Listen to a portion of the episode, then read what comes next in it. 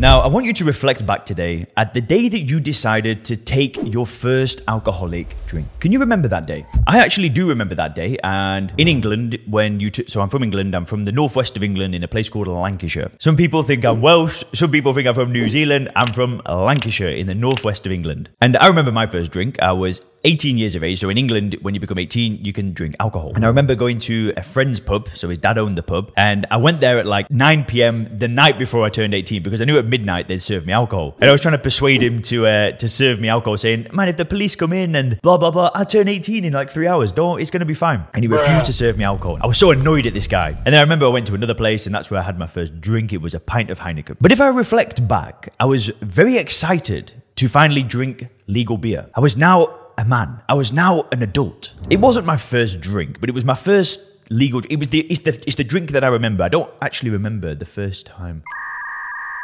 I do remember the first time I drank alcohol, but it doesn't really matter, right? The point of the video will make sense. The first time I actually drank, I I, uh, I drank cider with a girl when I was about sixteen, and and it was uh, it was a very strange experience. The whole point of this is that decision to drink alcohol was it really my decision? Was that really me looking and thinking, yes, I am going to make a choice to drink a highly addictive, toxic substance that could end up ruining my life? I'm going to decide to do that. It didn't really feel like that. I believe that if I was to take a hardcore drug, the decision would be more like, hmm, you know, am I making a mistake here? Is this really a good idea? I think I would be a bit more cautious, right? Can you agree? I'm sure you can. Yet with alcohol, the decision seemed so normal. You know, I didn't think anything of it. I just did it. But how could that happen?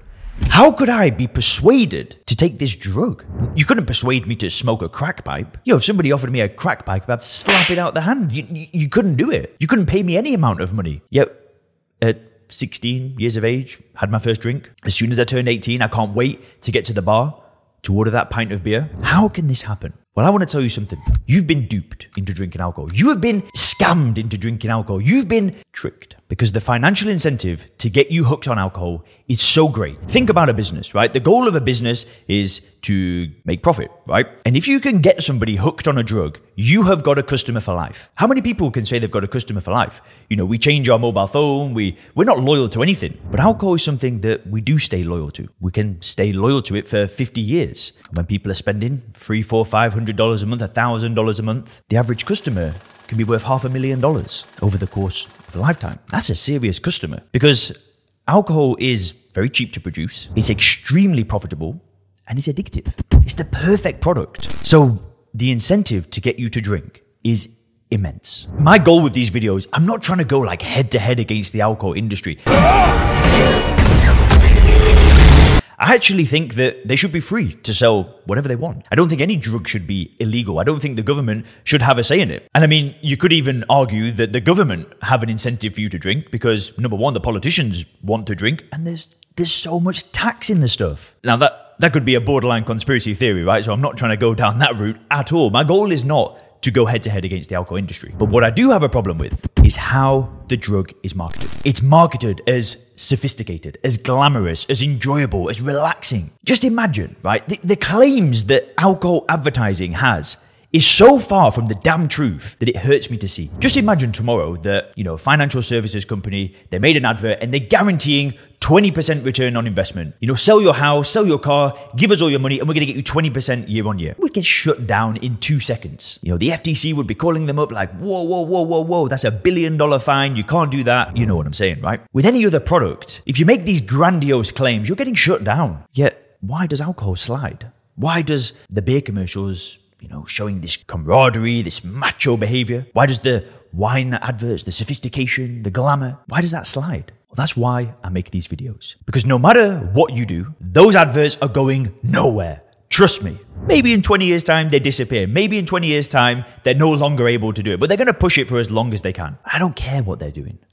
I can't change that. All I can change is you. All I can change is your perception. All I can do is help you see those advertisements, see those people offering you drinks, see the alcohol behind the bar, see the bartender, see the sommelier in the restaurant, and look at them and go, it's a lie. It's a fugazi. I know what you're doing here. That's what I want for you. That's how I feel. You know, I recently went to a restaurant in Bangkok for my girlfriend's birthday. Really awesome time. And the sommelier comes up to me and he's like, Would you like to look at the wine, sir? I'm like, No, I don't drink. And he almost looked down on me. You could just see him like, Well, we have non alcoholic cocktails. I was like, Bro, Give me a break, come on. And maybe not. Maybe he was just doing his job, but that guy is not a wine expert.